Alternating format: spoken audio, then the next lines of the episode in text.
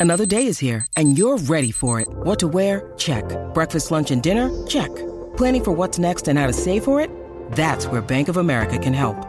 For your financial to-dos, Bank of America has experts ready to help get you closer to your goals. Get started at one of our local financial centers or 24-7 in our mobile banking app. Find a location near you at bankofamerica.com slash talk to us. What would you like the power to do? Mobile banking requires downloading the app and is only available for select devices. Message and data rates may apply. Bank of America and a member FDIC.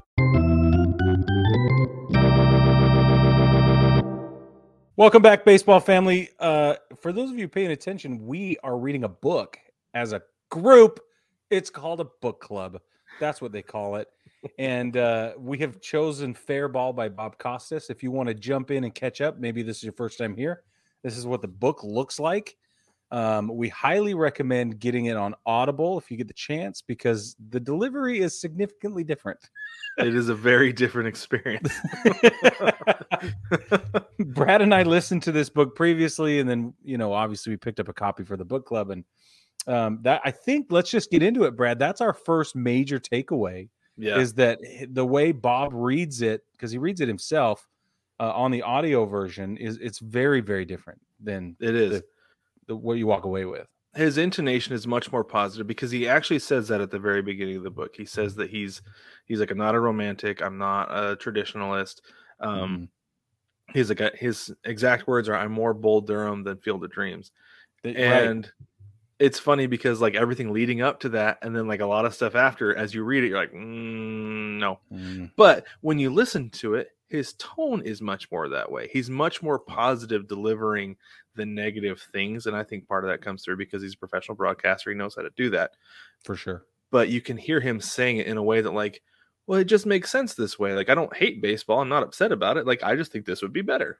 Right. Yeah. But when you're reading it, he comes off, what'd you say, cranky? Cra- really cranky, like Yeah. angry pants. Yes, big time. And my Yeah. my other thing was that he's complaining about the 1997 World Series between the Cleveland Indians and the Florida Marlins at the time, and I was Yeah. just like, that is absolutely something a Yankees fan would say. Right, Absolutely, he's not a. Yankees fan. He's He not a that he- Yankees fan. He said that he grew up going to Yankees games, though. Yeah, but he didn't he say he was a Twins fan as well? Well, he he breaks it down like the perspective of a Twins fan, and maybe he is Right. a Twins fan. I don't know, but Right. him talking about going to Yankee Stadium, I'm like, yeah, Yeah. that is something that uh, somebody grew up watching the Yankees would say Hmm. because you way prefer to have a big market team there. Where somebody like me, who's a fan of a small market team, I prefer Yeah. to watch the small market teams. My favorite World Series though are small market versus big market because the big market is always the villain. Right. But I'll Yeah. step down and we'll get back to the book. Thanks. But bro. no, it felt like that's where like. yeah. I mean, Oh, please.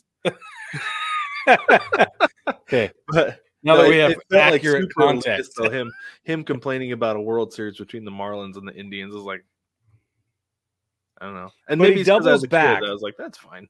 He doubles back though, and he lauds the performances of teams like Minnesota, who had two World Series victories in the 80s.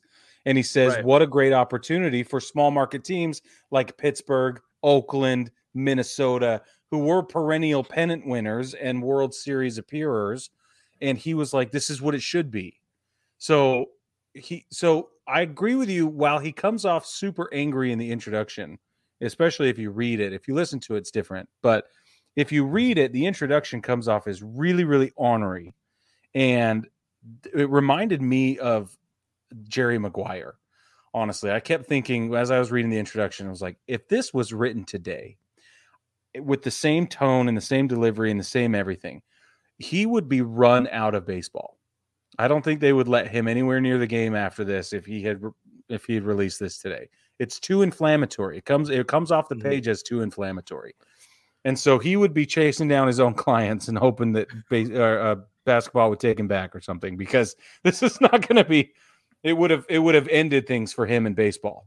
Well, something I thought was interesting that he pointed out, and this book was written what 2001, 2000, something like that. Two thousand, yeah, 2000. He says, and this this is a five year window, small sample size, but he says since 1995, only three out of the 189 postseason games have been won by teams in the bottom half of payrolls, and that's I feel like that's his big argument yeah. It is, is, that since the 94 strike, that there has not been as much parity that it's you have to have a big payroll, you have to be able to bring in the stars and pay them to win games. And the thing that's interesting is that at the time, and probably through like 2005, that was the case. Yeah.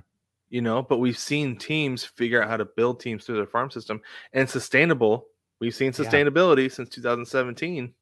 Yeah. With the Astros, that that's the model now. It is.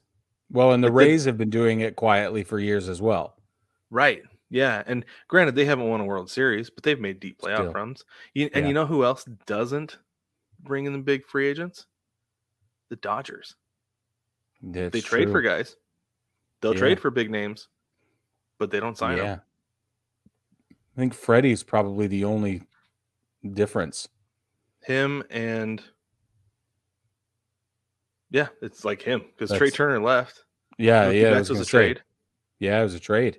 Yeah, yeah, that's really interesting. So let's move on to chapter one because chapter one was really interesting. Uh, at, at one point, I thought, "Wow, he he hates the players," and then as I further read on, I was like, "Wow, he hates the owners." And by the time I got to chapter three, I was like, "Wow, he really is just a fan, and he really is just in in our camp, right? He's mm-hmm. he's really advocating on behalf of the fan, which is which is the subtitle of the book is a fan's case for baseball. Right. But in chapter 1, one of the things that he argued and this, again this is 23 years ago, but he argues that the true measure of success is a team's attendance. But that has gone kind of on its head with all of the broadcast opportunities that are available now that were not available then. Mm-hmm. So my question is is that still the barometer for the health of the game? I contend it probably is. But don't you think, Brad, like butts and seats gotta be the ultimate barometer? I don't know. It's tough. It's really tough just because it's gotten to be so expensive to go to a game. Because I remember in high school sitting there looking at tickets to Mariners games and be like, we can get tickets for 12 bucks. I yeah. can swing that. Like my friends and I are like, we can swing that. We just had to get to Seattle. That is it. Right. You know? Yep. Yep. But now you can't get in the door for under 30 bucks at most places, right? Right. I unless there's this, a promo. This last summer I was able to score some sweet cheap tickets, but man, you got what you paid for.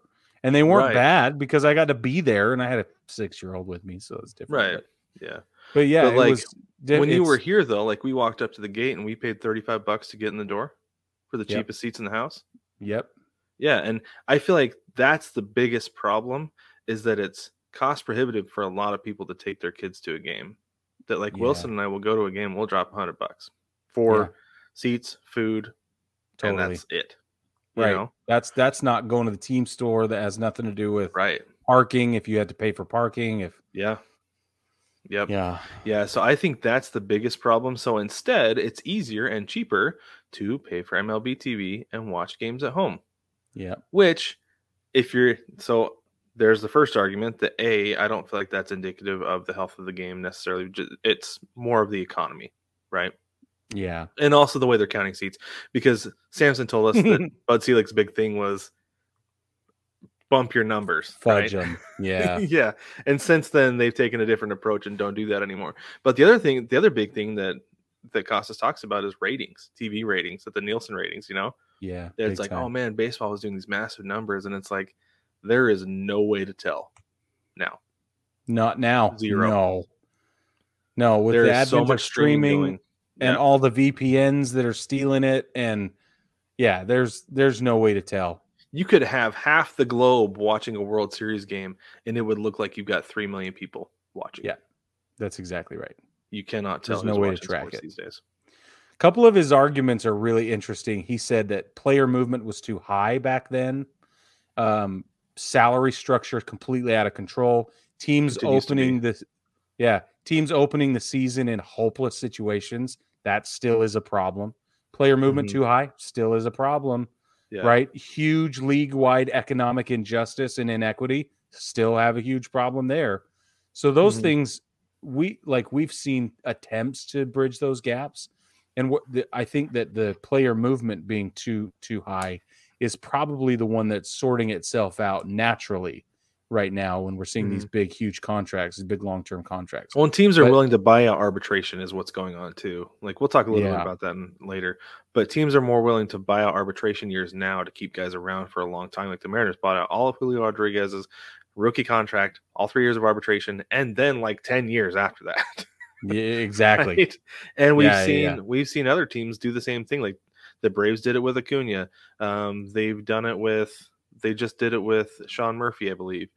You know Mm-hmm. that these teams who are building homegrown talent realize that they have the talent. They gotta, but they gotta buy out arbitration. They gotta extend that contract way, way, way out because that's what guys want. The I Yankees just did it with everybody but uh Gleyber Torres. He's the only one that didn't extend. He's the only one that's going to arbitration. Mm. No, dang, yeah, We'll talk about it in a minute, but um, so Costas he argues in chapter one. He says what the what the these are some of his bullet point ideas: revenue sharing, salary cap, and then a superstar salary cap. So I thought was really interesting where he says, you know, guys who have the opportunity, they're MVPs, they're top five Cy Young voters, stuff like that, that there would be a different salary cap for them, but that there would also be a league-wide salary floor, which I thought Right. was fascinating and fantastic. Um, higher minimum salaries across the board, which we've already seen come to fruition. Um, a he calls a liberalized free agency, which he, which he gets into later in the book, and then he wants to eliminate the arbitration structure as we know it today. That those are some of his bullet points just from chapter one as he sees like the changes that need to occur. yeah. And I think honestly, like his, I had never thought about how bad the arbitration system is until Yeah. he brought it up. Yeah, you know that like i know i always go back to the nba but i really think they've figured a lot of things out as far as like Mhm. player contracts and um if the nba or if mlb did things the way the nba did it would just lop off the arbitration years right because you've got three years of arbitration it would just Yeah. chop those off after three years of service time instead of six, which Costas argues is criminal. it is that's a long time most guys It's- never even make, criminal. never make free agency Exactly. at all ever but in the nba and granted it's a smaller group of people Yeah. right there's only two rounds in the draft so your Yeah. pool pool of players is much smaller but guys will make free agency and they will be like a fringe player they like be like a sixth or seventh man and they're still making like really really good money and getting a three-year deal they get Yeah. three more years in the league Yeah. You know so i think if they were to lop off that arbitration i think he's got a great point that that would be huge for the players and i bet that they would give so many other concessions i bet they would probably agree to um, a, A cap. a salary cap because Yeah. then by nature you have to have a salary floor which i know the You owners don't to. want but right. if they're getting rid of arbitration It's funny that you bring up the NBA because so does Bob Costas, and he's he actually comes after baseball for following the NBA's guidance on the playoff structure. He says that uh, the NBA is the reason that the playoffs in Major League Baseball look the way they look today and uh, was because of this. What? and it's fantastic Yeah, yeah. You're yeah, Bob Costas is against it. Brad thinks he's wrong. he said, though I had been critical of I this is this is on page six. I have this highlighted in my Kindle. It says, though I had been critical of the wild card system in three uh uh oh he's talking about he's going back to the uh never mind, that's the wrong spot. He's going back to the World Series between the Indians and the and the Marlins. Yeah, But yeah, anyway, he's been critical of the wild card system. I think at one point he calls it an abomination. He did. Yeah, he called it an abomination. Yeah. Yeah, and I was like, man, I don't think so.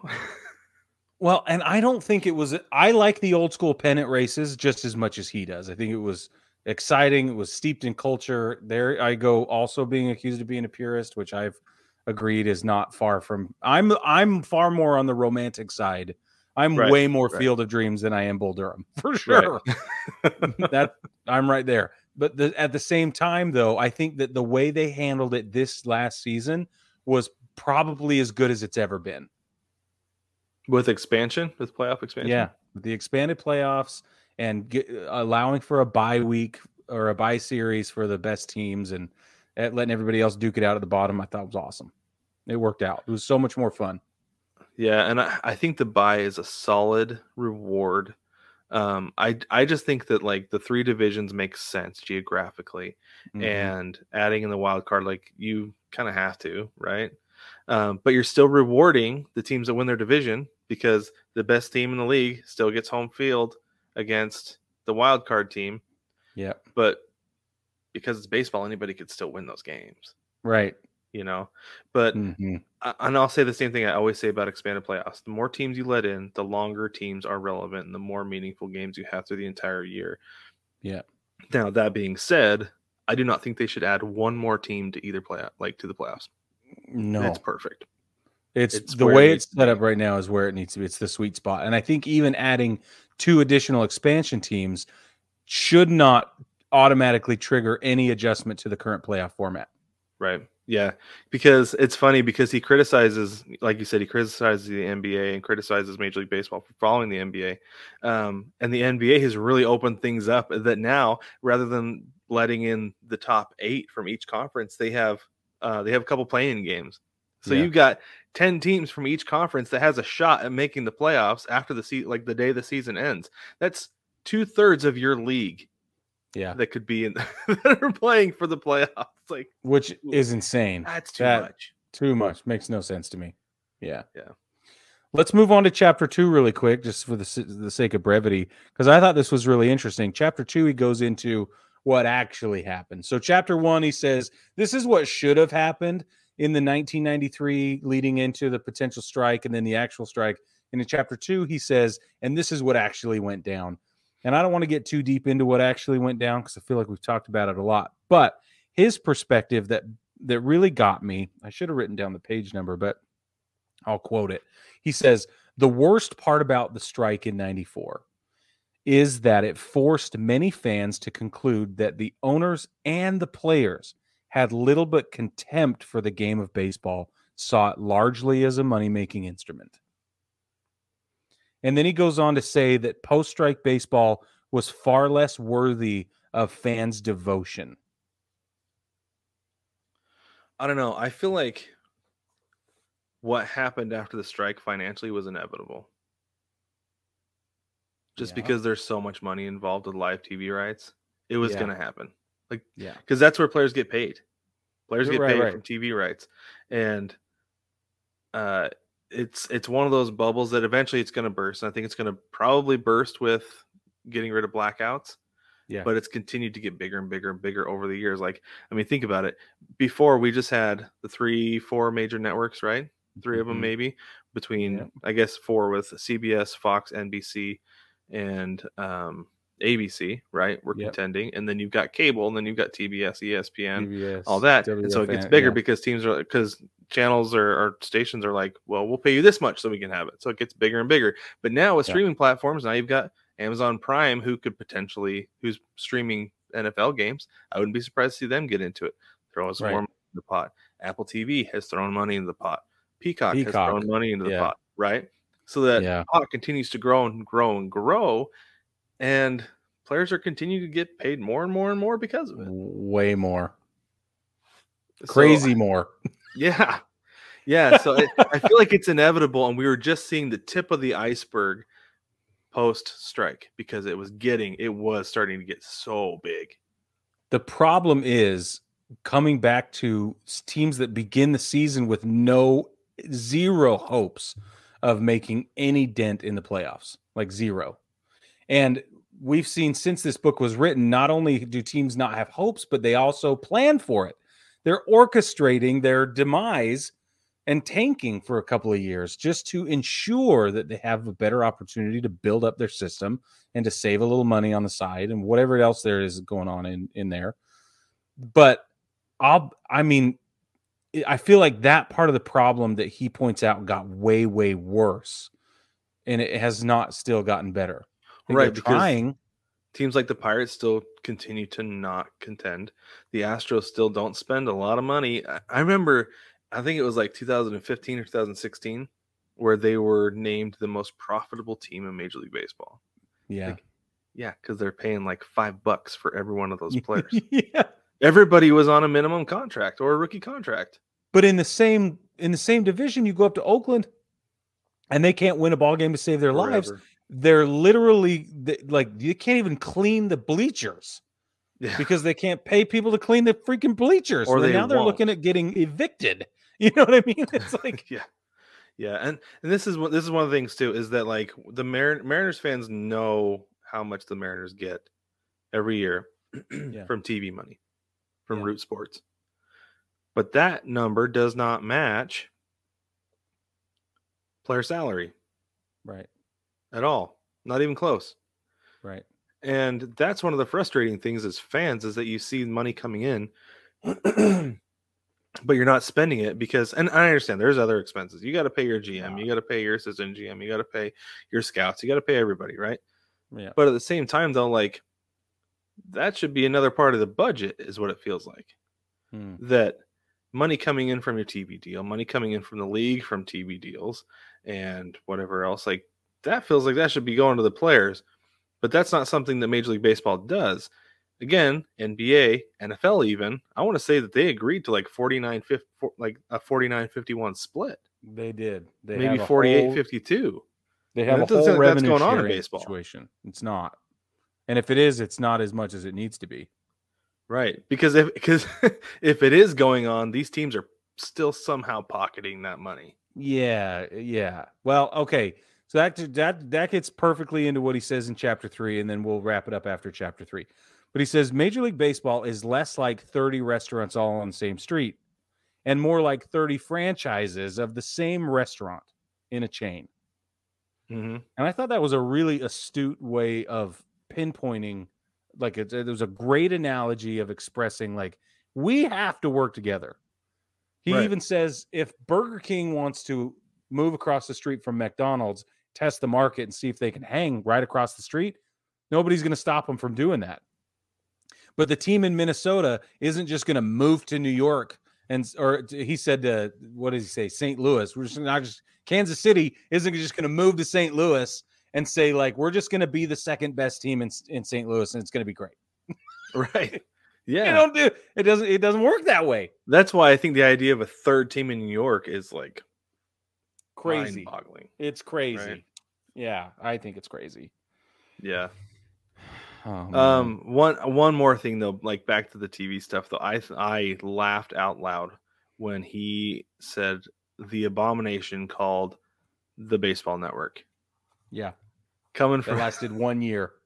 Yeah, but I, it was the it was like the precursor though for MLB Network, which has been It is. successful, and Yeah, MLB totally. TV and everything that goes along with it. But like, of course, the guy who works for network TV is like, "Oh, what an abomination! Taking Yeah, away right. from my airtime." Yeah, I do agree with that. I laughed so hard. I actually have a note in my Kindle. I said, "Actually, revolutionary." yeah, we call that a disruptor in the marketplace. It's what Yeah. we do. It's actually good. It's Yeah, actually really good. Really funny that he called an abomination. Right. Well, it Right. reminded me of the guy from Network. Remember that film Network? Uh, He's like, I'm mad as hell. You know, like it's just, that's how it reads. Yeah. Oh yeah, big time. Yeah. and one funny thing before we go, before we take a break, um, abomination. You know the the Marvel character. He's like the bad version of the Hulk. Abomination. Yeah. Every time I see that word, I think of Wilson when he was like three. I think. Mm. Yeah, three or four. He couldn't say it and said he would call it body racing. I'm body racing, Dad. Body racing. It was the best. That's awesome. All right, baseball family, we're going to take a quick break. But before we do, want to remind you that our next section that we're going to read will be in two weeks. So that will be chapters four, five, and six. And we'll get those to you uh, not next Tuesday, but the following Tuesday. So stay tuned for that. That's uh, it's again, it's like 40 pages. It's pages 51 to 90. So pretty easy to jump in there and follow along. And um, Brad's got the date for us. Be the 31st. Outstanding. Thanks, Brad.